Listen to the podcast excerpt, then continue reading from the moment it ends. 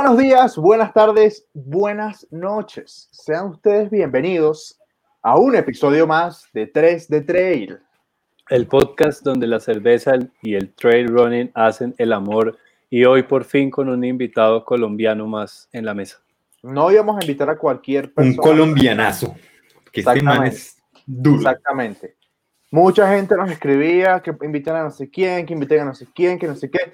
Todos muy válidos, pero ya saben que acá no hacemos las cosas como las hace todo el mundo. Entonces aquí no íbamos a invitar a cualquiera por invitar. Entonces, hemos elegido el día de hoy, creo yo, a la mejor opción eh, y una persona que extrañamente yo no entiendo por qué la gente casi no la entrevista. O por lo menos en el medio local del trail yo no he visto mucho contenido y eso no está muy bien.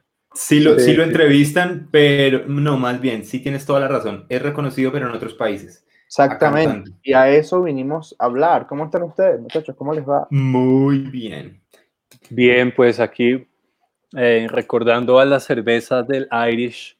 Sí, señor a las esmeraldas de Mountain Emeralds.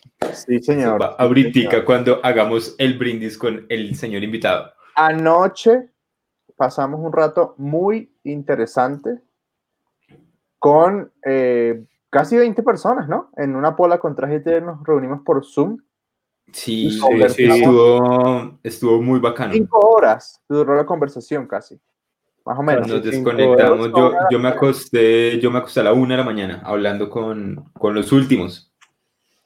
Muy bien, muy bien. Quiero hacer una mención especial. El día de hoy estuve participando de manera virtual en una carrera que organizó la gente de Estoy Vivo contra el Ron Colombia y Ana Spilicueta, una carrera virtual de trivia súper interesante. Este, no quedé último esta vez y no me dio asma en esta carrera, así que estoy muy contento con mi resultado. Muchas gracias a toda la gente que me apoyó en esta carrera.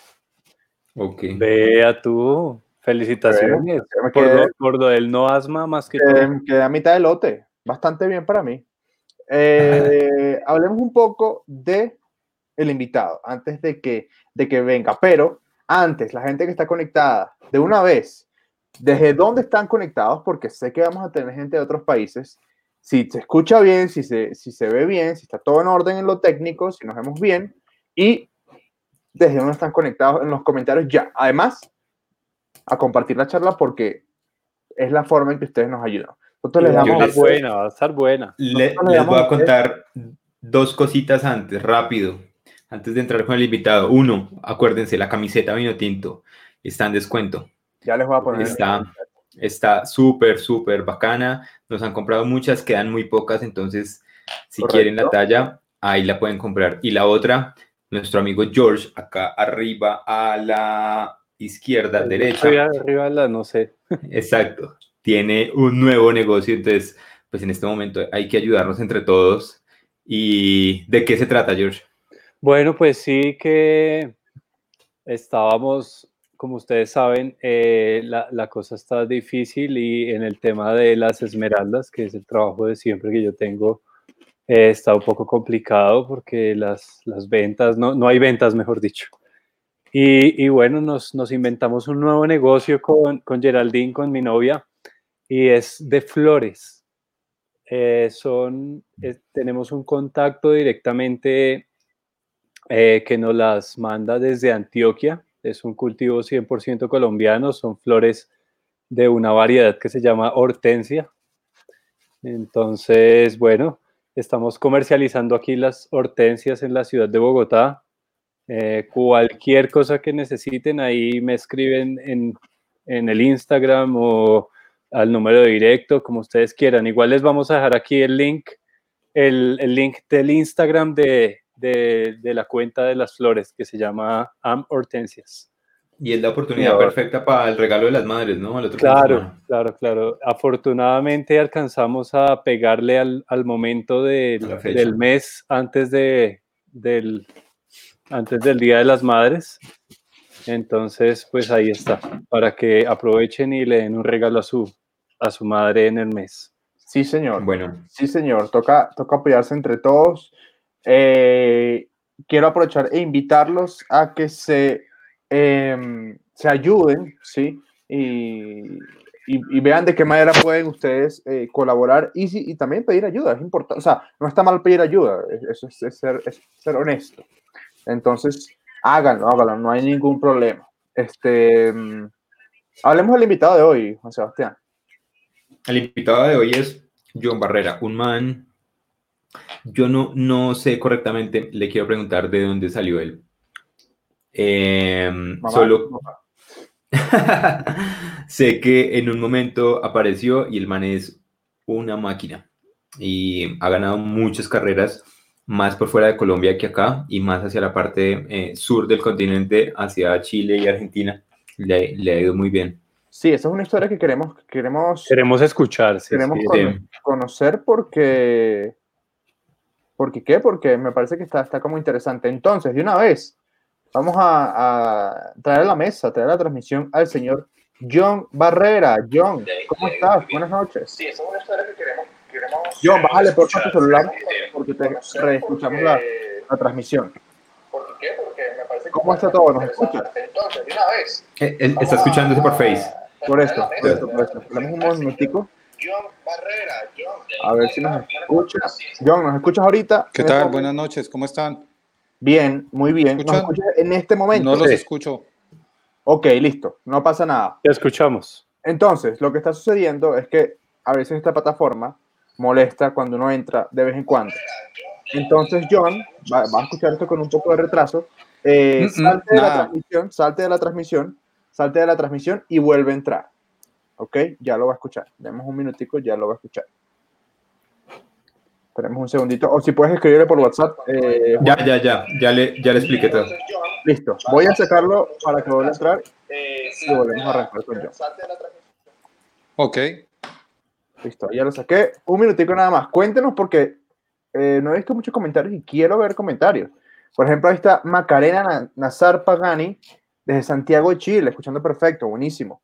Y Miguel Garzón, que estuvo conectado con nosotros anoche en una pola. En una pola con desde, sí. eh, desde Fusagasugá. Ustedes saben que Fusagasugá le dicen eh, la ciudad, eh, ¿cómo es? Flor, la ciudad jardín. Ustedes que a, a, Fusa le dicen la ciudad. Mi papá nació en Fusa. Ok, listo. Ahora sí, vamos a ver si, si esta vez sí. Hola, John, ¿nos escuchas? Ya, ahora sí, perfecto. Perfecto, lo logramos. ¿Cómo está todo? ¿Todo bien? ¿Qué tal? Un saludo para todos. Bien, ¿o qué? ¿Cómo va la cosa? Bien, bien. Ahí vamos, ahí vamos. Antes que nada, agradecerles por la invitación. Había escuchado algunos programas desde que estaba en Chile y me pareció interesante el formato. Buena la iniciativa, la verdad. Chévere. Muchas gracias. Bacana. Muchas gracias. A John lo hemos nombrado varias veces en el. Muchas veces, como desde, el primer capítulo. Sí, sí, sí, sí. sí. bueno, John, yo les voy a explicar a la gente que tal vez no conoce cómo es la dinámica de los episodios en vivo de 3G Trail. Em, la cosa funciona así: hacemos una ronda de preguntas. Este, en este caso arranco yo, después viene Jorge, después viene Juan Sebastián. Eh, y la cuarta pregunta la tratamos de seleccionar, perdón, del público. Una o dos preguntas del público y volvemos a empezar. Vamos a hacerlo alrededor de unas cuatro rondas más o menos. Em, públicamente le advertimos a John que lo vamos, a, lo vamos a poner en aprietos con algunas preguntas que siempre hacemos fijas, fijas, fijas. Y no son tan, tan, tan, tan, tan complicadas.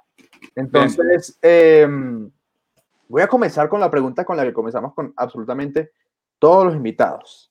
Y es que me gustaría preguntarte, John, si tuvieses que describir a John Barrera como tercera persona, ¿sí? ¿Cómo harías? ¿Qué, ¿Quién es John Barrera? Si te tendrías que contar, si tú te llamases Miguel y le tuvieses que contar a Juan Sebastián, ¿quién es John Barrera? ¿Tú qué dirías? Bueno, eh, diría que el John Barrera de ahora ha cambiado mucho al de hace tres años empezando por ahí. El de ahora es una persona pues que está viviendo la vida de, de, forma distinta como lo vivía hace tres años, hace tres, cuatro años más o menos. es una persona, digamos que en este momento trata de vivir el día a día y trata de buscar eso que lo motiva, que, eso que lo apasiona día a día y más que todo es eso, pienso que e, eso es el John Barrera de ahora, una persona que, que, vive el presente sin pensar tanto en el futuro y como, como, como el día a día, no sé si me hago entender. El de hace cuatro años quizás pensaba demasiado en el futuro y se olvidaba del presente. El de ahora trata de vivir el presente. Ok. Perfecto. George, turno para ti. Eh, bueno, John, eh, tenemos eh, que pues yo quisiera que más bien él mismo nos contara cómo, cómo viene la historia de que, o sea, para mí el Joe Barrera, el, el fuerte corredor de Ultra Trail, estaba en, en Chile. y me acabo de enterar ahorita que no, está en Villavicencio. Está en Villavicencio, exactamente. Pero pues corriendo. nos gustaría que nos contaras un poco acerca de la historia de cómo fue esa transición de tu vida por Chile, que aparte de ser una muy buena transición, eh, veo que deportivamente eh, arrasaste con todo lo que quisiste allá en Chile y eso pues ha sido de lo, de lo que te ha dejado el, el nombre en tan alto en los últimos tiempos en el mundo del trail. Sí, no, bueno, eh, eh, para responder a George, em, en Chile, no, la experiencia fue genial, empezando por, por la gente, ¿no? Tuve muy buena recibida, di con muy buenas personas, eso fue fundamental. conocer a aquellas personas que me ayudaron, que me, que me motivaron, que me brindaron, digamos que nunca es fácil empezar en un, en, un, en un país que no es el de uno, ¿no? Y cuando llegas y das con ciertas personas que te apoyan, que independientemente de dónde vengas, creen en ti, y eso fue fundamental. Y ya lo, lo, ideal, la verdad, yo iba principalmente para eso. Quería, había unas competencias interesantes de ultra trail allá en Chile y dije yo, bueno, eh, quiero hacerlas más o menos, era, empezaban de, yo me fui una vez, terminé el Chicamocha Canyon Rail, los 100K, el año pasado. Eh, fue terminar esa carrera y a los cinco días yo ya estaba despegando para, para Santiago. Entonces ya ahí vino un periodo de adaptación muy duro porque llegué precisamente en invierno allá y pues ya sabrán, ¿no? Yo, yo vivo en Villavicencio y pasar de, del calor que hay aquí a semejante ladera, no, eso fue tenaz para mí porque igual tenía que entrenar y yo, o sea, no, tremendo. Con nieve, toda esta póngale que a las 7, 8 de la mañana eso estaba oscuro, tenía que ir a la montaña, nieve, un frío, el berraco.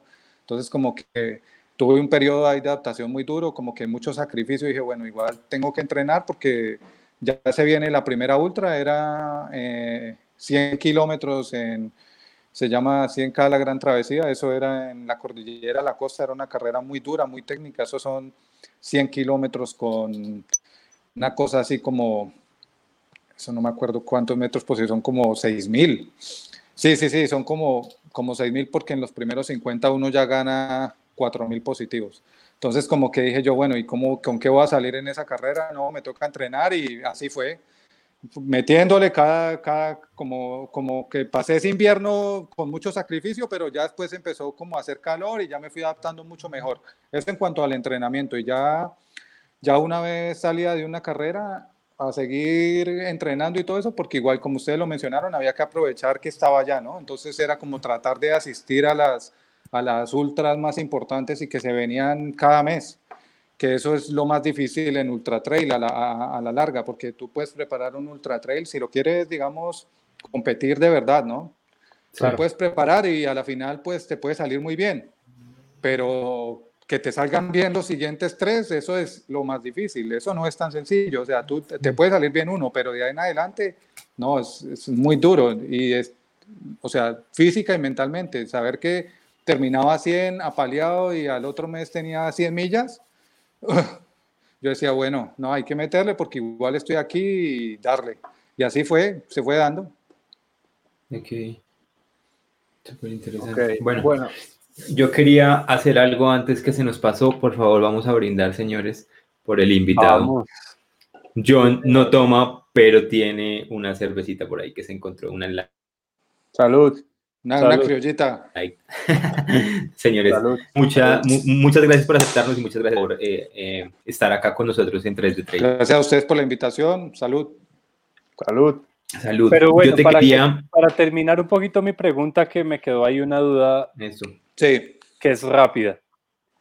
Fuiste a Chile durante un periodo de tiempo largo solo a competir ultra trail. No estabas en, en otras cosas por allá. Ah, no fuiste por trabajo eh, o algo así. Sí, sí, sí, no, pues de paso competía y, y trabajaba con, estaba, eh, que aún estoy vinculado a ellos, es como le- es un equipo de, de precisamente de trail running, entonces estaba entrenando a los chicos de ese equipo, el equipo se llama Mountain Running y es un equipo de Santiago, son geniales, un saludo para todos ellos.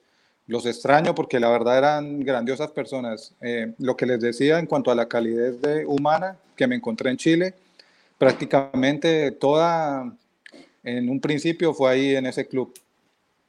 Entonces, Vale. eh, digamos que unos días en la semana yo trabajaba con ellos. Y después a las competencias era muy genial porque nunca estuve solo, ¿no? En las competencias Claro. eh, eh, siempre iba con el club. Ellos eran, son, son personas muy activas en ese sentido. Les interesaba ir a las competencias, entonces ahí, ahí íbamos todos. Yo los acompañaba como entrenador, pero pues aparte hacía mi carrera. Y por ejemplo, en, en, el, en, en las 100 millas, de, en los 100 kilómetros del, del, bueno, en todas las carreras, en todos los ultra trail que hice, eh, los chicos del club me asistieron en los dropback. Ok. Entonces eh, me acompañaban, ¿no? Era, era, fue, fue, fue, la experiencia fue completa en todo sentido. Por aquí, Sí. de hecho, hay un par de pupilos. Está saludando Carlos Celis. Un resto. Sí, Y sí, está por Carlitos, acá. saludo. Alan Castillo Ovalle también está por acá. También, sí, claro, ellos, ellos pertenecen al club, un saludo para ellos. Sí. Listo, Juan, cuéntamelo. Yo te quería preguntar, John, ¿cómo, cómo John entra al mundo de, del atletismo? Sea en calle, sea en montaña. ¿Cómo, cómo, cómo llegas acá? Bueno, eh, es bastante chistoso porque yo, yo, yo toda la vida fui muy deportista, pero fui jugador de fútbol. Entonces ya con, entenderán que con el tiempo ya uno, digamos que en el, yo realmente al colegio, yo fui, fui a jugar fútbol, yo no, yo estudié, yo a jugar fútbol. Pero con el tiempo uno ya va, va creciendo, sale del colegio, entra a la universidad y toda, este, toda esta cuestión, ¿no? Y es cada vez es más difícil jugar fútbol porque para jugar fútbol necesitas mínimo 10 personas. Sí, claro. Entonces se complicaba la cuestión porque ya la gente ya mayor no, ya uno ya, ya no le saca el tiempo. Pero a mí me gustaba mucho el deporte, entonces realmente yo nunca corrí en calle, nunca, nunca. A mí siempre me atrajo la montaña, entonces lo que yo hacía, yo no sabía ni siquiera que el deporte existía como tal. Lo que yo hacía era simplemente donde vivía, eh, donde vivo, eh, siempre hay una montaña, entonces lo que yo hacía era salir, pero con una cosa muy recreativa, muy de mantenerme en forma. Simplemente iba y, y hacía un ascenso, el ascenso hasta cierto punto lo hacía siempre corriendo y me devolvía caminando, tranquilo. Y eso era lo, así me mantuve, así me mantuve mucho tiempo. Ya después fui, ya, ya después fui a trabajar a, Palmira, unos laboratorios, y allá fue donde conocí el, el trail. En, en, es, en, ese entonces, eso fue el 2016, como en septiembre. En 2016, eh, el trail running, en, en, pues ustedes sabrán que, que, el Valle es como la meca del trail running en, en Colombia. Es, es, increíble la cantidad. Y por esa época ya estaba estallando este fenómeno, pero yo no tenía ni idea. Entonces yo di en el laboratorio con un amigo que, que tenía un club precisamente que estaba empezando de trail y él me dijo, pues yo, ¿usted que usted le gusta correr? Yo le dije, sí, yo corro en montaña. Me dijo, pues eso es trail running. Yo le dije, sí, yo dije, ¿qué será eso? Entonces le dije, bueno, vamos. Me invitó un día y de ahí yo ya empecé como a... Se cayó, se cortó.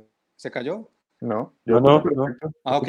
Yo también estoy, estoy. Ya, Bien, ya. yo también, sí, los escucho, claro. Eh, de ahí ya empecé como, como a, a, a, motivarme por el correr, por, por, por ir a, por hacia más salidas. De repente ya encontré que, que, empecé a leer un poco más sobre el asunto y me di cuenta que había, existía el ultra trail. Entonces ahí fue cuando ya a mí ya se me iluminó la cosa. Yo dije, bueno, esto, esto sí me interesa. O sea, esto de correr 10, 20 está chévere, pero esto de correr 100 sí me parece una locura.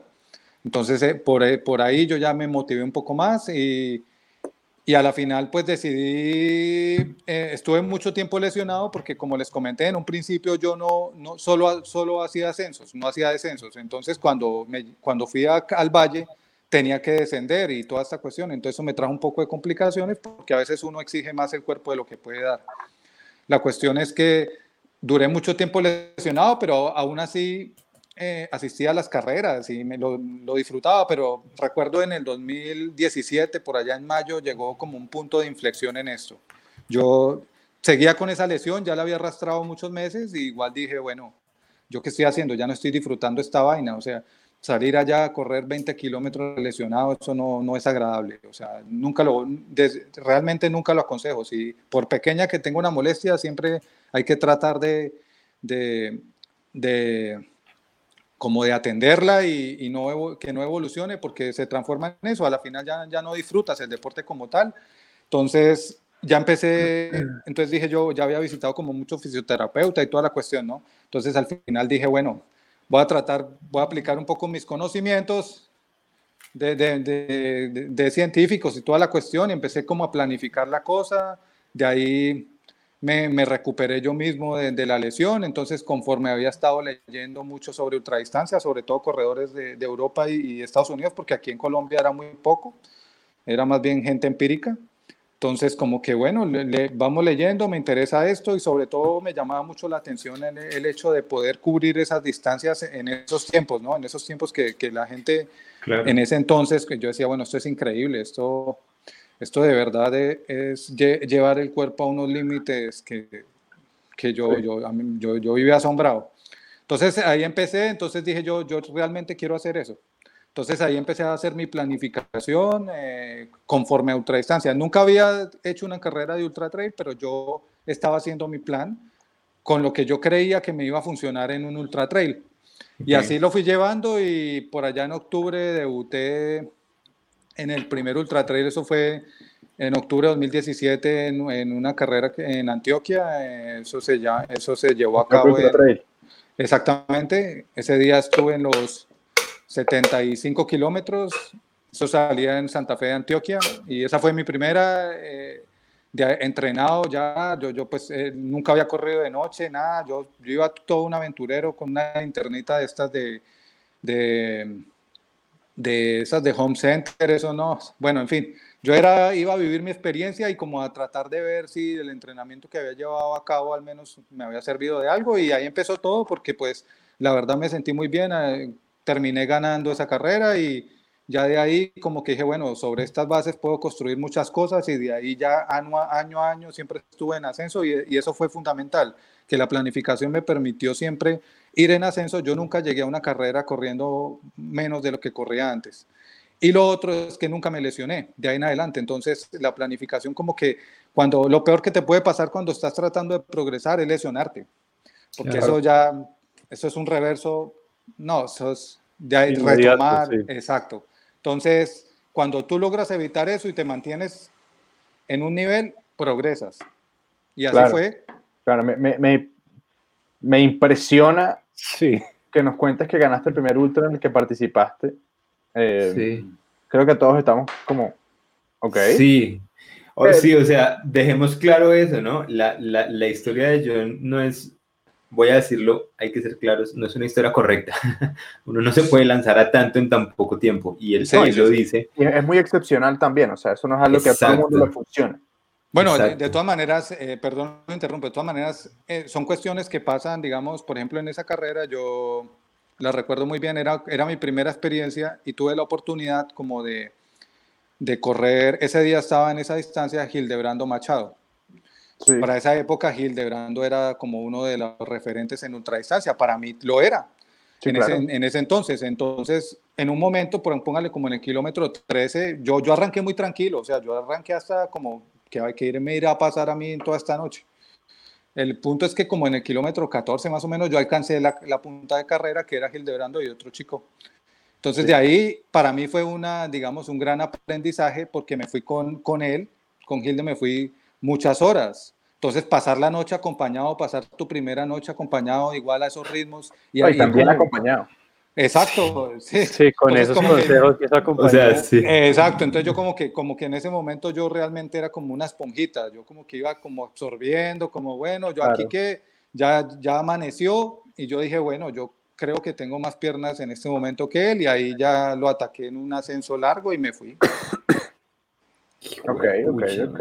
Bueno, hay algunas preguntas, pero que no las voy a hacer todavía porque quiero, o sea, siento que todavía no están, no están en el momento de, la conversación que estamos llevando. Van a seguir, van a venir en la siguiente ronda. Entonces, vamos, la segunda ronda de preguntas va a tener como doble dosis de, de, de público. Yo quiero ahí ligar lo que tú estás hablando con, con mi siguiente pregunta. Y es que como tú comentabas, como tú comentabas, eh, tú antes jugabas fútbol, ¿sí? En el fútbol, lo máximo que uno puede estar activo, y siendo exagerado, son 90 minutos, o digamos 120 en caso de un partido extra. Estamos hablando de dos horas máximo.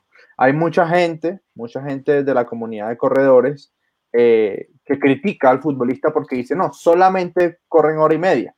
Pero eso tampoco es tan, tan así, porque eso es hora y media mm. a tope. ¿Ok? Entonces, me, me, gustaría preguntarte y llevar la pregunta a hacer lo siguiente. Tú habías estado en una vida en la que corrías por hora y media, ¿sí? Como máximo, digamos 120 minutos como máximo en, en un partido de fútbol mm. con, con, tiempo eh, extra. Eh, y ahora estamos yendo a carreras donde 12, 18, 24, 30 horas corriendo. Este, la pregunta es, ¿qué hay ahí, qué hay en los ultras, qué hay en las largas distancias? Porque veo que más allá de que arrancaste, digamos, o, escalonaste muy rápido en distancias, no, no eres muy, no es que no eres fanático, pero no, no se te ve mucho en carreras de distancia corta, entre comillas. Entre eh, comillas, sí. ¿Qué hay, qué hay, eh, qué hay ahí en los ultras que hacen que para ti sea tan llamativo estar tanto tiempo afuera y sobre todo en tu caso que está tanto tiempo eh, siendo perseguido. Claro. Sí, bueno, eh, respecto a lo del fútbol, sí es verdad. Digamos que cuando, cuando haces una competencia en sí de fútbol, sí dura 90 minutos y ya.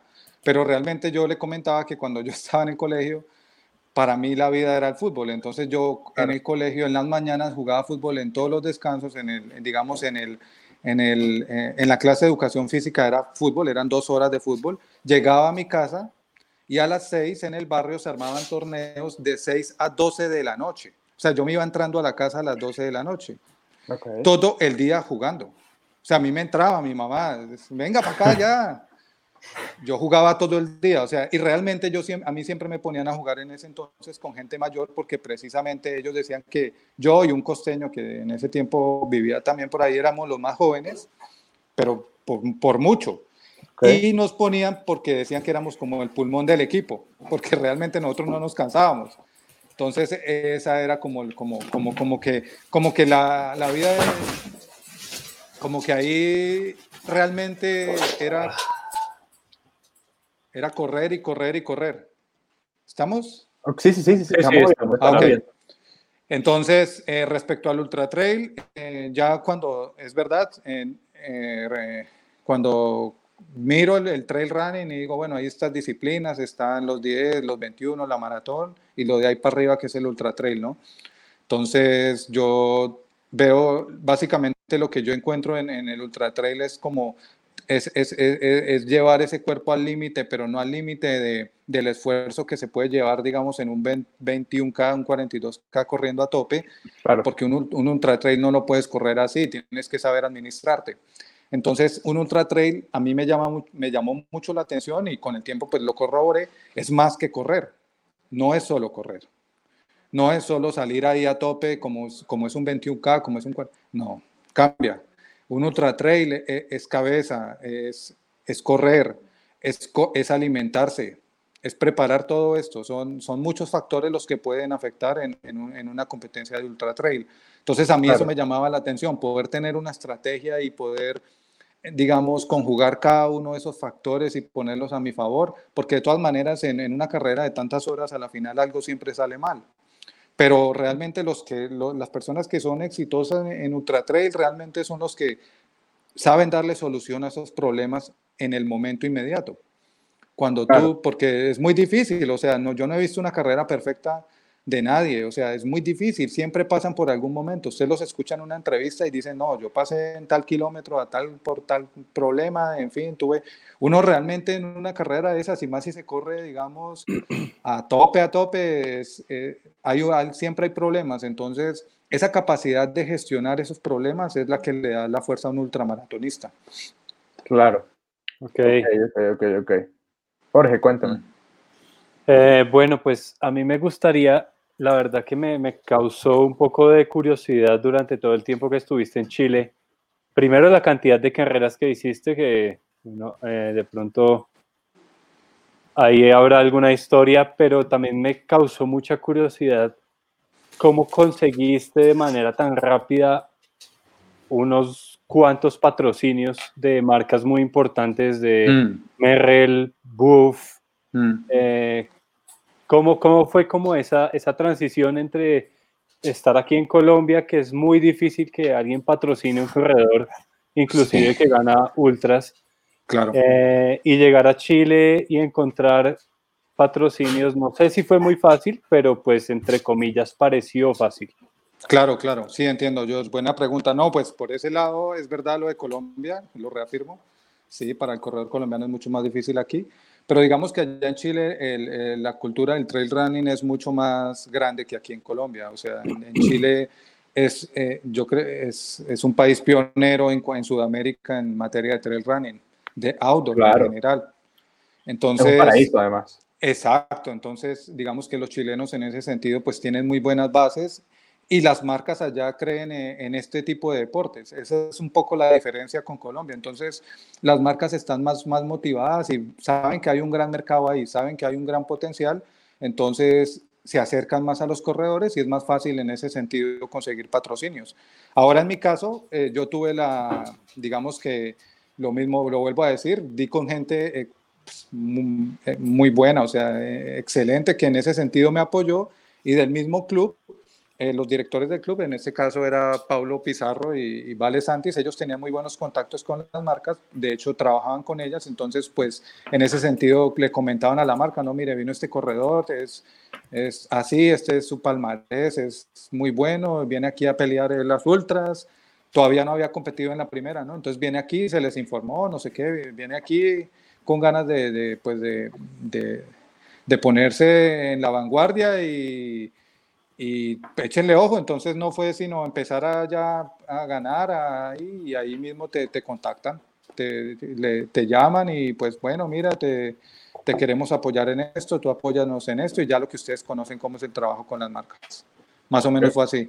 Obviamente se basó, se basó más, se, eh, digamos que en el caso, por ejemplo, de, de de las dos marcas que me estaban apoyando se basaba mucho en, también miran mucho a la persona, ¿no? Tampoco, también se fijan mucho en la persona y obviamente en los resultados. También les interesa que haya buenos resultados, pero sobre, antes, anteponían muchas veces, lo sentí así y decían, bueno, la persona también nos interesa, no nos interesa tampoco una persona que, que no vaya en contra, digamos, de los valores de la marca, en fin, lo que ustedes ya saben cómo se maneja claro, eso. Ahí la prioridad para la marca o las marcas, en este caso, era pues lo que tú transmitías y los resultados sí eran importantes, pero mm. digamos que no es que si una carrera te retirabas o algo, no es que ibas al día no. siguiente a, a, a, cortar cabeza, no. Sí, no, no, no, para nada. Yo de todas maneras creo que, que yo, yo igual les comentaba, ¿no? Como siempre lo he dicho, en un ultra trail no hay nada garantizado. Y más con, con una carrera de 20 horas, en, en mi caso eh, pueden ser no sé cuántas horas y en lo que les comentaba hace un poco, en, en, todo ese lapso de horas puede pasar lo que sea. Cualquier cosita te puede retirar. Una claro. dobladura de tobillo, un esguince ahí pequeñito te puede dañar la carrera.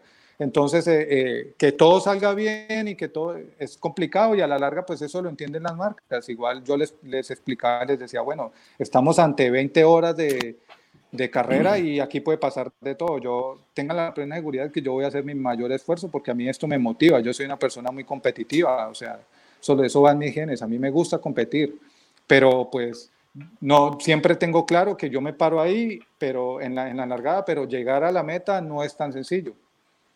Claro, sí. es cierto. Vamos a, a, mandar cuatro preguntas del público que ya llegaron bastantes. Este, voy a tratar de, de, de, de, filtrarlas. Hay unas que nosotros vamos a hacer, entonces no las voy a, no las voy a mostrar. Eh, hay unas que están más o menos repetidas, entonces voy a, voy a, voy a englobar varias preguntas en esta. No sé si, si es posible responderla de una manera corta, porque yo sé que no es corta la respuesta. ¿Cómo es la planificación para unas 100 millas? Bueno, la planificación para unas 100 millas empieza por correr, por, por realmente hacerlo progresivamente, porque si yo les puedo contar en, en, mi experiencia, digamos que yo aquí les digo ahora mismo que se parece más, corriendo, o sea, en mi caso, corriendo a tope, se parece más cuando termino 10 kilómetros a 60 que cuando termino 100 a 100 millas. O sea, quedo, similar, si me hago entender, o sea, el desgaste físico que siento en 60 kilómetros es más parecido al desgaste de 10 kilómetros que el desgaste que sentí al terminar 100 millas comparándolo con 100, y estamos hablando de 100, pero es que 100 millas es otro cuento, o sea, después del kilómetro 130 para mí eso fue, eso fue horrible, o sea, eso, eso fue, nunca había sentido tanto dolor en mi vida, la verdad. ¿Y cómo? Entonces, cómo, entonces ¿cómo, esa, curva, esa curva arriba, ¿no? Para, el rendimiento, para que el rendimiento mm, funcione por, por varias semanas o varios meses. Es tremendo, es tremendo, pero, pero sobre todo, digamos que cómo planificar las 100 millas. Lo ideal en ese sentido, para dar un salto a 100 millas, lo ideal sí es ir de manera gradual, o sea, digamos 80, terminar unos cuantos 80 bien, como que bien en el sentido de que no hayan lesiones, ¿no? A eso me refiero, porque no, no tiene nada que ver con tiempos. Cada quien se esfuerza y va, y va por sus metas. Pero sí tener al menos la experiencia. ¿Por qué? Pues les, hablaba anteriormente. La, la, experiencia en cuanto a poder gestionar los problemas que se te van a presentar en un 80K. En un 80K se te van a presentar algunos problemas en, algunos, en algunas fases de la carrera. Tú tienes que tener la capacidad de gestionar esos problemas, ya sea física o mentalmente. Ahora bien, cuando tú pasas a una de 160, pues si tuviste problemas en 80, ahora imagínate en 160. Entonces tienes que tener esa experiencia, experiencia previa de poder gestionar todo esto que te va a pasar. Además, que siempre te va a pasar algo nuevo. Eso es, eso es lo bonito de este deporte, que, que nunca te las conoces todas. Siempre pasa algo nuevo. O sea, uno como que, esta vaina que pasó aquí. Entonces, lo ideal es ir de, de manera muy progresiva. Haces tu, tu Ultra Trail 80, después puedes hacer un 100, un 110 y ya ahí ya, ya, ya tendrás la experiencia, no lo hablo físicamente, sino sobre todo mental y esa capacidad de solucionar esos problemas, de fortalecer tu mente, de que a la primera no se dé por vencido. Entonces ahí, eso, eh, para eso sí se necesita experiencia. Hay algo, hay algo que nosotros eh, hablamos en los capítulos y es que uno no se gradúa de una distancia cuando logra la distancia, uno se gradúa cuando la hace muchas veces y ya llega relajado. Entonces no mm. piensen no piensen que porque hacen 42 ya se, se graduaron de maratonistas de, de, montaña, ¿no? claro. Hay que hacer muchas veces 42 y, cuando ustedes acaben una carrera de 42 y digan, la hice bien, llegué bien, estoy presentable, pues no estoy roto, no estoy nada, en ese momento se graduaron de, de 42 y vayan subiendo, a mí me parece ir subiendo entre 15 kilómetros está bien, Sí, sí, eh, y, otra cosita ahí, Sebastián, sí, es importante eso, ¿no? La distancia, es que ese es, ese es, ese es un problema en el trail running, que, que hay en general la gente se mide mucho por distancias, pero el problema es que tus 42 no, no pueden ser muy diferentes a, otros 42. Exacto. Entonces, eso es, eso es muy relativo en el trail. Tú puedes haber hecho muchas de 42 y te puedes enfrentar a una bestial de 42 que puede ser incluso hasta más difícil que una de 80. Exacto. claro. Entonces, entonces, eso es muy relativo. Por eso les mencionaba lo de la experiencia, digamos, en cuanto a, a ese tema mental y esa capacidad de gestionarse a uno mismo mientras va corriendo. Entonces, claro, ¿no? ¿Cómo planificar eso? Ir gradualmente y ganando la experiencia para poder después dar el salto, porque 100 millas son de respeto. O sea, yo a, yo a las 100 millas les tengo mucho respeto. Uno, eso. Y dos, eh, muy importante a toda la gente, no todas las personas son de larga distancia. Hay personas que son ya 20 kilómetros, esa es su distancia. Si hacen 42 se revientan, si hacen 100 se revientan, entonces no quieran, o sea, el, punto culmine de, los ultras y todo no son las 100 millas. Exacto, sí, y, también, ¿qué, ¿qué, pasa mucho? Yo me he dado eh, cuenta de eso varias veces, que hay gente que, no sé, por ejemplo, ha corrido 80 kilómetros, ha llegado hasta los 80 kilómetros, ha terminado dos veces 80 kilómetros, y sale una carrera y resulta que tienen ellos seis meses sin, sin entrenar, digamos, bien. Y sale una carrera y es de 10, 21, 50, 80 y dicen, yo no puedo correr menos de 50 porque yo ya soy corredor de 80. Mentira. Ya soy, ultra. Mentira, mentira. Usted tiene que bajar a 21 mm. y a ver si está listo para correr los 21, porque vaya y corre los 80 y los va a sufrir. Ojo si no son los 21. Entonces, no, sí, es determinado. O sea, no, es como un, no es que no, es que uno tiene una carta con, con, con checks de donde se, corrida. Se, puede decir, se puede decir, entre comillas, que, que, tú, no, tú no haces las carreras con hoja de vida de carreras. Tú ganas las carreras entrenando. Totalmente. si, si hace cinco años hiciste 100 millas, pues no te quieras meter ahora 100 millas si no, has entrenado, obvio. Lo que le pasa a Andrés, por ejemplo. Exacto. Eh, o sea, Andrés seguro que no sé, bueno, digamos que Chicamocha fuera ahorita en junio, Andrés no iba a meterse a 100 millas ni loco y ya las corrió, pero pues no. No, no, no. No, y ahí, eso, eso que ustedes dicen es fundamental. De todas maneras, o sea, sí, claro, el hecho de que tú completes ciertas carreras de ultradistancia y digamos que abre la llave de esos candaditos, por ahí se ve. Entonces eso no significa que tú quedaste con la licencia de poder hacer 80 cada Eso realmente en ese caso lo mejor que puede hacer, si viene una, si pasaron todos esos meses y viene una carrera de 80k, lo mejor que puede hacer es una, lo que la, lo que la opción que daba tres, bajarse de distancia, o la otra, no ir, entrenar para la próxima. Exactamente. Y, y, les quiero pegar acá algo ya para cerrar el tema. Esta situación se, se está pasando exactamente en este momento en todo el planeta. No mm. quieran después de la cuarentena salir a meterse 50 mm. kilómetros. Eso no es saludable. Es, es, y, y, pasó ayer, lo hablábamos en la charla, y es eh, ayer mismo murieron cuatro personas en España porque estuvieron en la cuarentena quietos, salieron a montar a tope y les dio un paro cardíaco. Entonces, de eso no se trata. Obvio no. Hay tres preguntas. Continúa, continúa, continúa, No, respecto a lo de Sebastián, no es saludable y de todas maneras se lo firmo, se va a lesionar, sí o sí. Claro, se lesiona. total. Es cierto. Hay tres preguntas que me, me gustaría condensar. Eh, hablan sobre cosas claves para que no pueden faltar en una carrera para John. Algunos hablan sobre alimentos, otros hablan sobre elementos. Entonces me gustaría que la pregunta fuese algo así como, ¿cuáles son los esenciales en la mochila eh, o en la carrera de, de John? De John, sí.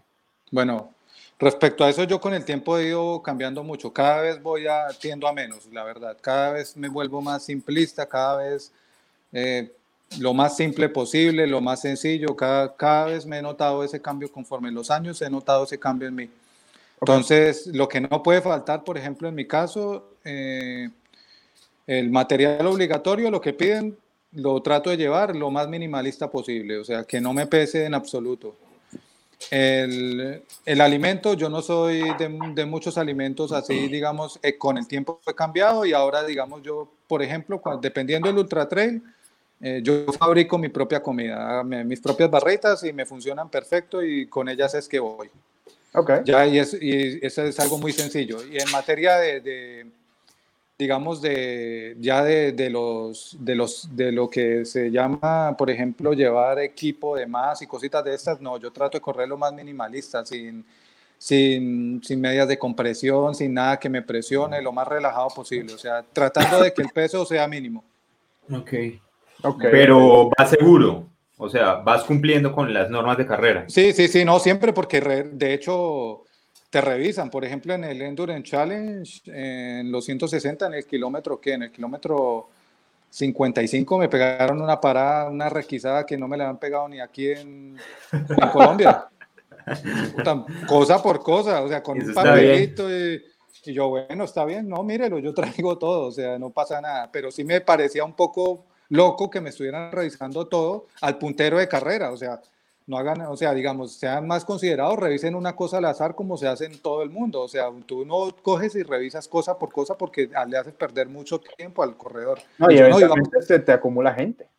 Claro, entonces yo hay como que, bueno, pero sí, sí, sí hay cosas elementales que la gente, digamos, eh, muchas veces me han revisado, digamos que al azar te cogen y te dicen, sáqueme tal cosa, entonces uno tenga. Ok, ok. Aquí hay una experiencia, una, una pregunta que está buena. Eh, me gustaría verla desde un punto de vista muy simple y no tanto como en lo técnico.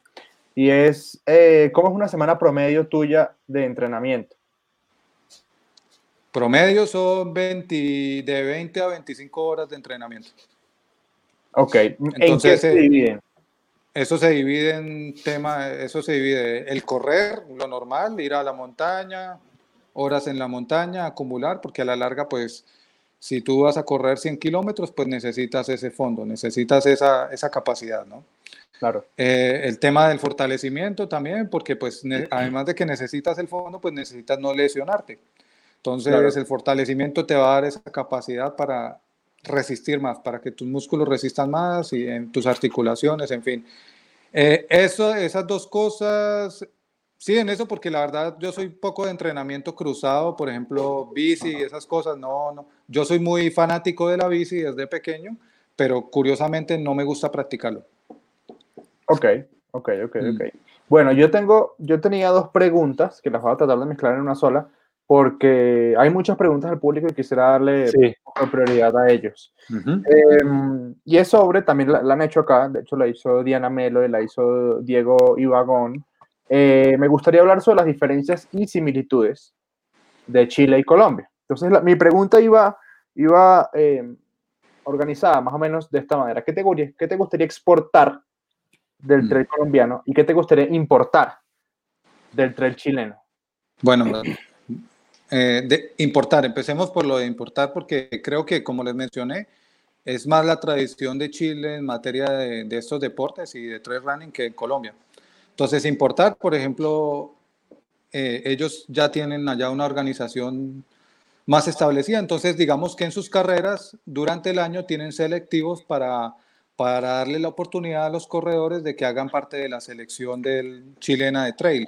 Y, con, y con esos selectivos envían equipos de trail running a, a, los dos mundiales, al de Europa y al de Argentina. Entonces, eso sería algo muy bonito de importar, darle la oportunidad aquí a los jóvenes, a, aquellos que se dedican a estas distancias, a que hagan parte de una selección y no solo eso, ¿no? Tratan como que, la verdad, no sé, porque no, obviamente nunca pertenecían a eso y tampoco pregunté más allá, pero aparte de que sí, los, sí hay selección, los ayudan en cierta medida. No sé qué tanto, pero los ayudan económicamente para los desplazamientos. Entonces eso es importante, ¿no? No solamente eh, que sí, se, se, crea la figura, sino también hay un apoyo. Ya este año por ahí vi una noticia también que ideal, ya lo volvían deporte, bueno, no, o sea, el hecho es que van a, van a poder crear inferiores de trail, entonces eso es buenísimo porque desde pequeños a los niños van a poder, entonces eso en Chile ya se está llevando a cabo y creo que aquí en Colombia pues está estamos bastante quedados porque si ustedes se ponen a ver, eh, eh, material hay, hay excelentes deportistas, excelentes corredores y, se podrían hacer grandes, grandes cosas, pero falta es como esa organización, ese apoyo. Y tú sabes más o menos, porque me gustaría ahí también como entrar a, a, comparar todo, y es más o menos qué, qué, mm, ¿Qué antigüedad tiene la carrera más vieja que hay en Chile?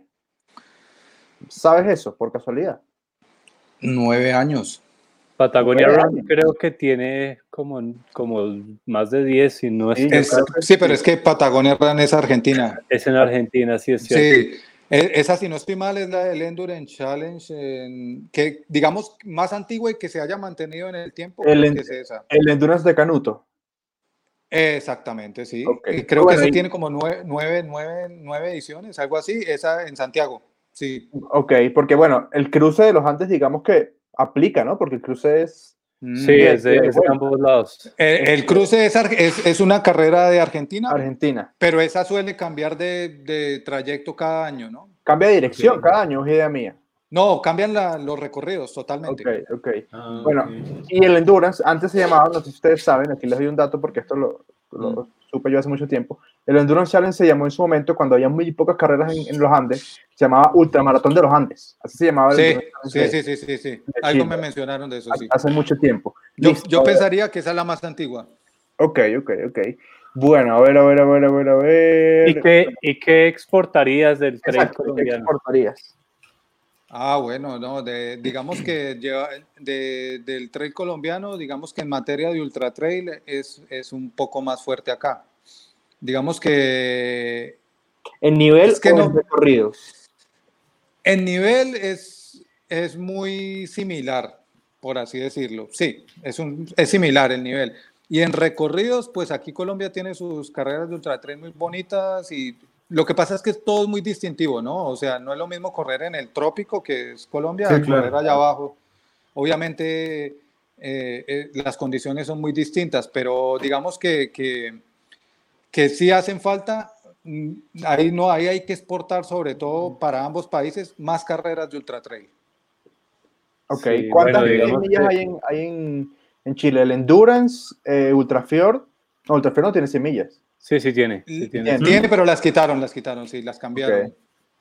Tiene, bueno, de 100 millas, no, solo el Endurance Challenge y Ultrafjord, pare de contar, no hay y el Endurance Challenge de Chile es el único Endurance del mundo que tiene 100 millas.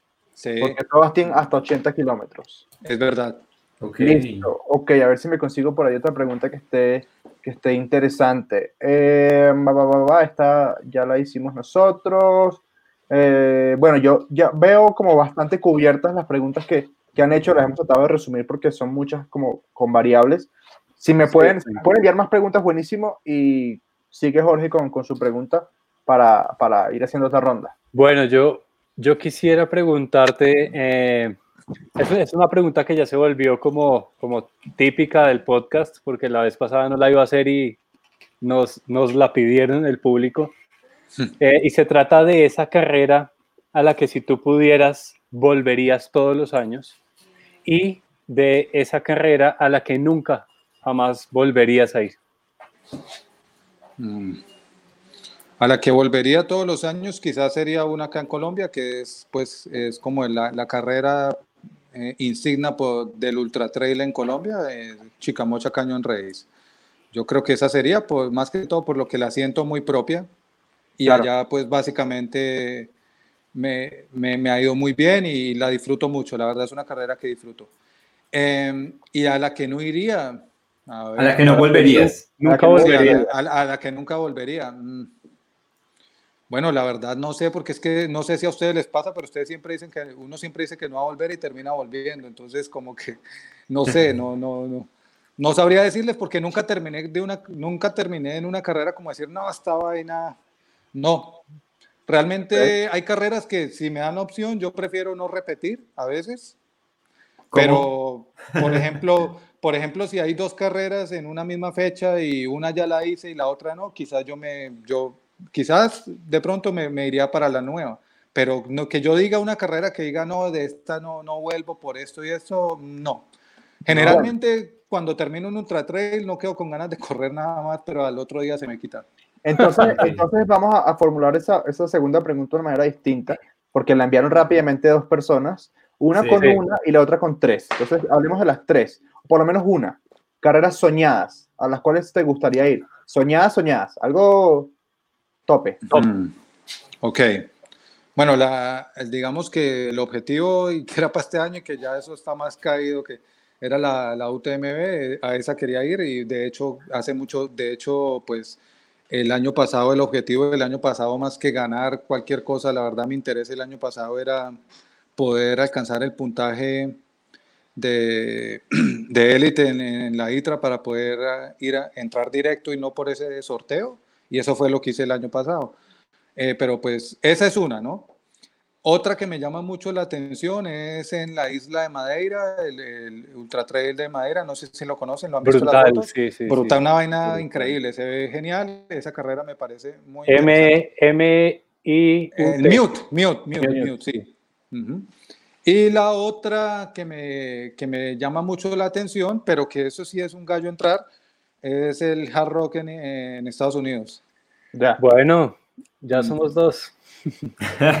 sí, no, que por, Por no cierto, es tan difícil. Por cierto, recientemente eh, llegó la noticia de que Michel Poletti, eh, director de UTMB ah. y exdirector de la ITRA, renunció también a la dirección del UTMB. Esa es una noticia ah, okay, también. Eh, para valorar, para valorar. Pucha. Habrá que hablar de eso en el episodio, en, uno de los próximos episodios. Listo, a ver, a ver, a ver, a ver. Bueno, eh, no, esta, esta, ya, la que, esta pregunta ya está más o menos respondida con, con el mute. Este, Listo. Em, Juan. Juan, cuenta. Eh, John, yo, yo quiero saber, ¿qué te motiva de ir a la montaña? Si, si no tuvieras carreras, si, mm. si el, digamos, este semestre y, y hasta el, el, primer semestre de 2021 no hay carreras, tú seguirías yendo a la montaña. ¿Por qué vas? Bueno, por lo mismo, por lo que empecé antes de conocer el deporte, ¿no? A mí me gusta ir a la montaña básicamente porque es un espacio en el que me encuentro conmigo mismo, en el que puedo pensar tranquilamente, en el que disfruto de esa actividad, ¿no? Me encanta eso, yo, yo soy un apasionado de eso y con el tiempo lo he ido reafirmando y para, hace parte de mi vida. Obviamente, si no hay carreras, eh, si hay algo fundamental en materia de, planes de entrenamiento y toda esta cuestión, son los objetivos y objetivos muy claros. Cuando no los tienes, pues es complicado eh, hacer, digamos, llevar la dinámica que, sea, que hay que llevar y la constancia. Pero no, no sería algo que me dijera a mí, bueno, no voy a salir. No, saldría. Si no hay objetivos, saldría. Pero no con la misma intensidad, pienso yo. Ok, ok, ok. Y a, y, y a eso le quiero añadir una segunda cosa. ¿Qué hace John cuando no está entrenando? Cuando no estoy entrenando, eh, descansando, trabajo también de lo, el, tema de los entrenamientos. Eh, no soy, digamos, una persona que salga mucho de mi casa, excepto para ir a la montaña y cosas que hay que hacer, digamos, bancos y todo este tema, pero no soy muy fiestero, tampoco soy de estas cosas, entonces digamos que yo soy muy tranquilo en mi casa. paso la mayor parte del tiempo en la montaña y en mi casa. No, digamos que con el tiempo me, me, fui volviendo cada vez más aburrido. Fíjense que es una constante en las personas que, hemos, que, hemos, tenido aquí como invitados. Son personas muy de casa. Sí, eh, sí, sí. ya, ya, hablamos de, ya hablamos de, de, de las carreras, ¿sí? esas que quieres correr o que te gustaría, no sé qué. Me gustaría complementar la pregunta y ya vamos a hacer otra ronda de, de, público porque están llegando muchísimas. Es sobre corredores. ¿A qué corredor te gustaría tener alguna vez parado al lado de una línea de salida? Y no se vale Killian Jornet, otro. No, no, no. No, no, no. Yo, para mí el referente de Ultra Trail a nivel mundial se llama François Daen. Ese es como la persona en la que yo, yo miro y me parece que ese, en 100 millas es el maestro de las 100 millas. François es el maestro de las 100 millas. Lo demostró en el UTM del 2017 porque acabó con Killian y sí, totalmente. con eh, con todos. Con lo que sea. Él, él, en 100 millas es una persona que se sabe, se conoce tan bien, se sabe gestionar, gestionar tan bien, que es una cosa, corre y es una maestría lo que realmente hace ese tipo en 100 millas. Entonces, digamos que a él era, es uno de los corredores que me gustaría como enfrentarlo y verlo al menos eh, competir, porque es una cosa, es increíble. Yo no sé si ustedes han visto los videos de él, pero este tipo cuando corre 100 millas va en el kilómetro 140, 150 y parece como si fuera en el 10, o sea, se sabe gestionar tan bien que es... Va relajadito. Uno dice, pues pucha, es, es difícil alcanzar ese, ese, estado que él alcanza. Porque si usted lo pone a correr en 100, 80, 100, él es, más, él es menos fuerte. Es vencible, lo han vencido en esas distancias, pero en 100 millas es muy difícil ganarle. ¿Y en chicas tienes a alguien? Sí, sí, sí, sí, claro. ¿Quién? Eh, en chicas, de hecho fue con la que yo primero tuve referencia cuando recién, les comentaba, cuando recién me enteré de Ultra Trail, vi un documental en YouTube y aparecía Nuria Picas. Y yo decía, pero esta mujer haciendo 100, 120 kilómetros, ella en ese tiempo era mi referente como, ve, increíble que esta mujer haga esto. Eh, increíble cómo, cómo, ganó también el UTMB, es una, es una luchadora. Eso sí, es una corredora que, que, ha sido muy poco constante en algunos años por el tema de las lesiones, ¿no? no le, la lesión. No, la han favorecido mucho, pero ha sido de lo mejor en la historia del trail, pensaría yo. Y una pregunta, John. ¿Sabes quién es Ida Nilsson? Me suena. Ok, averíguate mm. quién es. Eh, y la gente que nos sigue también averíguate quién es Ida Nilsson.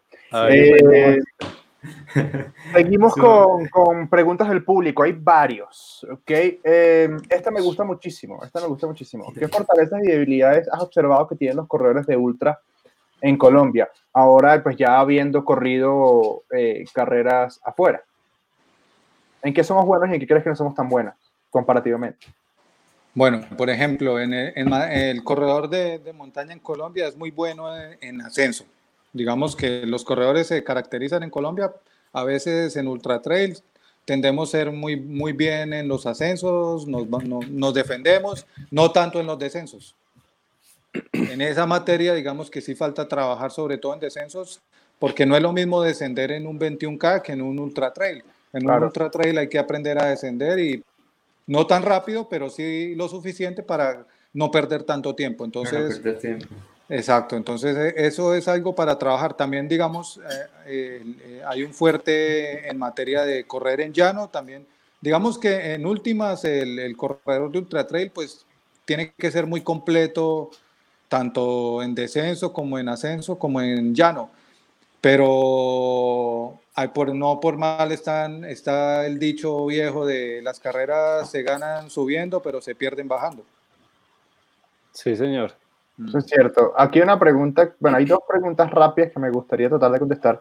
Eso, rápido. Eh, la Barclay Marathons, ¿alguna vez te animarías a, hacer, a intentar hacer el proceso para entrar?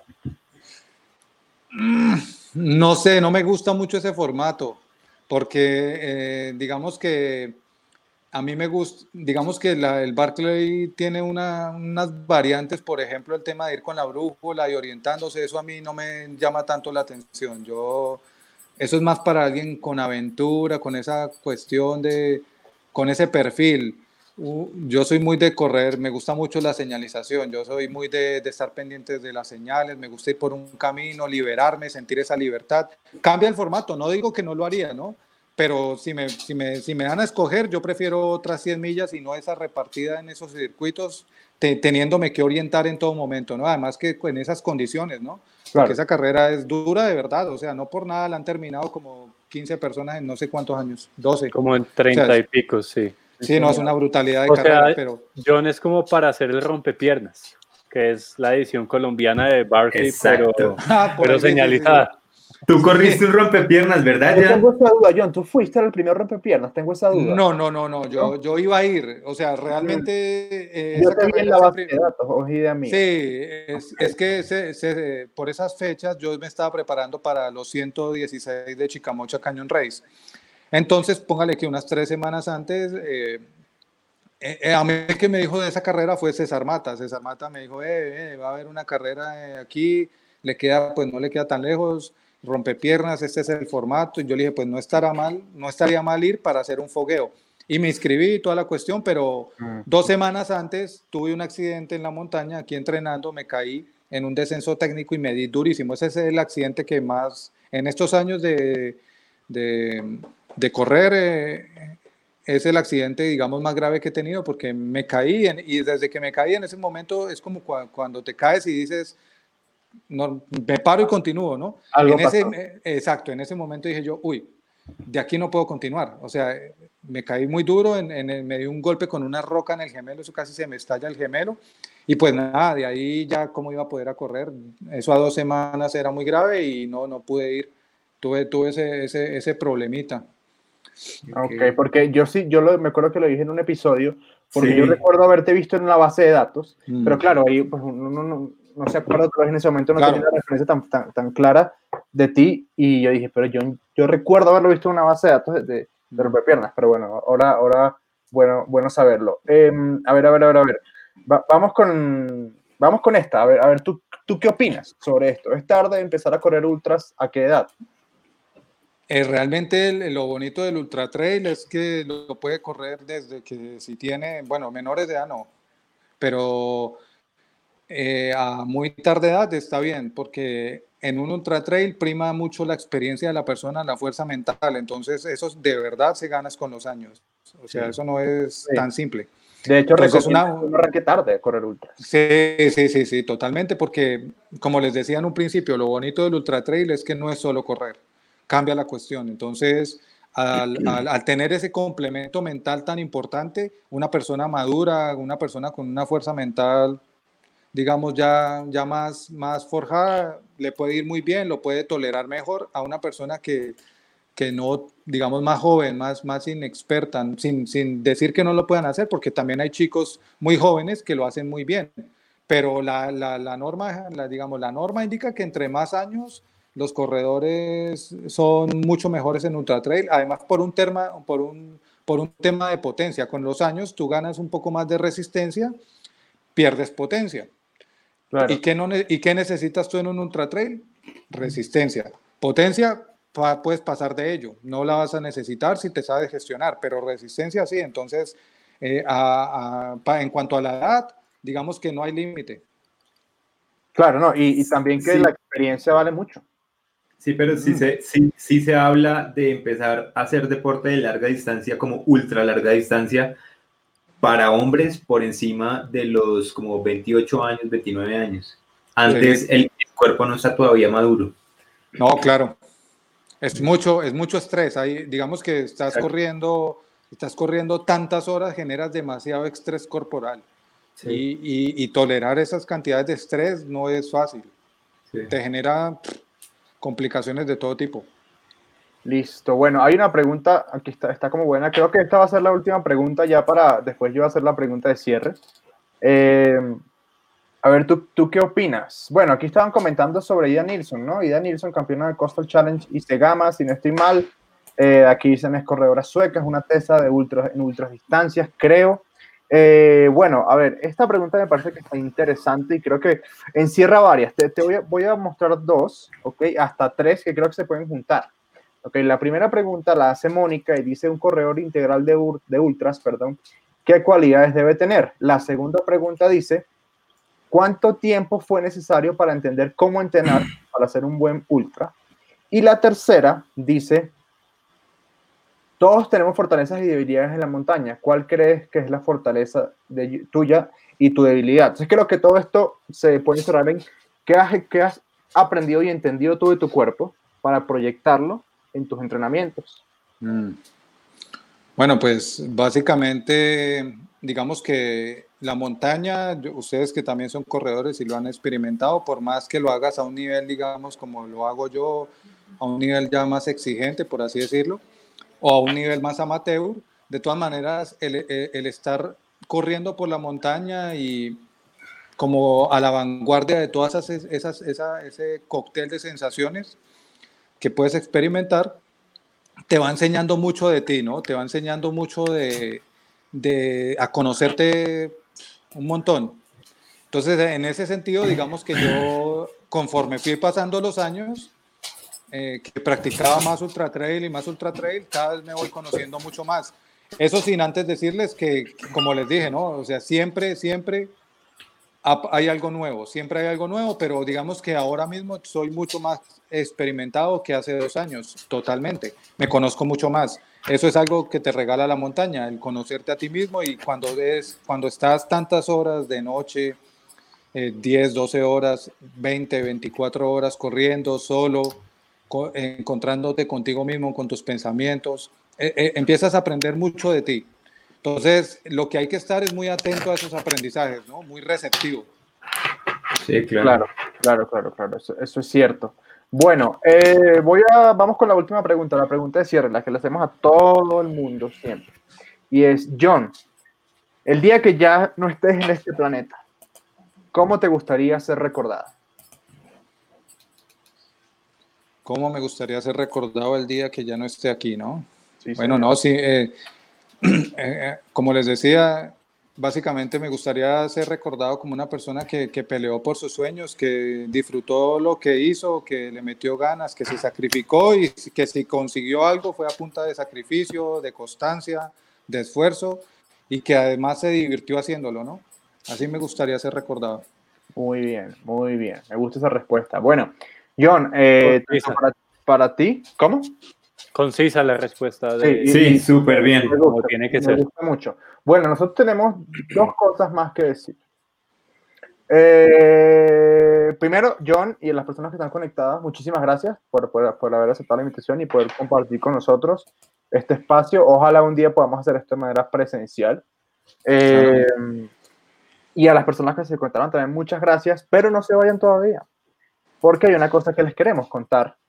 El día de hoy tuvimos como invitado acá a John Barrera. La semana pasada tuvimos al señor David Lenny, corredor de Nike de Estados Unidos, una persona muy fuerte. Y eh, anteriormente habíamos tenido a Verónica Bravo. La semana que viene le toca el turno a una chica. Y no es cualquier chica.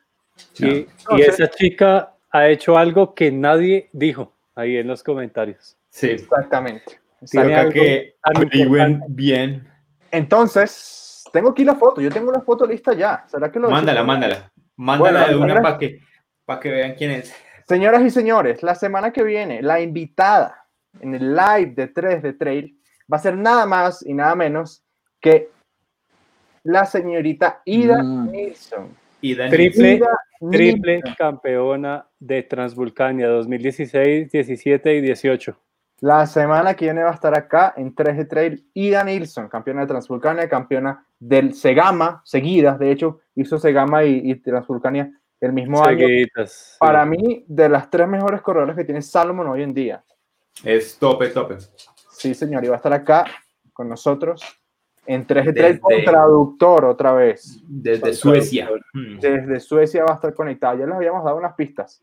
No sé si las cogieron anteriormente, ya les habíamos dado unas pistas. Y a Nilsson el domingo 10 de mayo acá en, en 3 de Trail.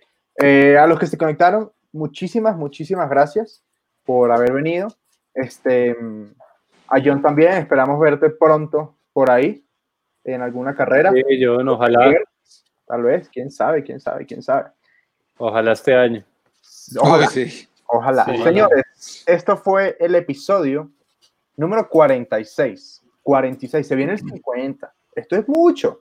Estos son casi más de 50 horas de contenido lo que tenemos publicado. Esto es Oh, un resto. Señores, la semana que viene nos vemos. Muchas gracias por haber venido yo. Muchas gracias a las personas que se conectaron. Les mandamos un abrazo a todos. Sean buenas personas. Cuídense mucho. Gracias, muchachos. Lávense las manos. Gracias. Chao. Lávense las manos. Gracias. Chao. Chao. Gusto.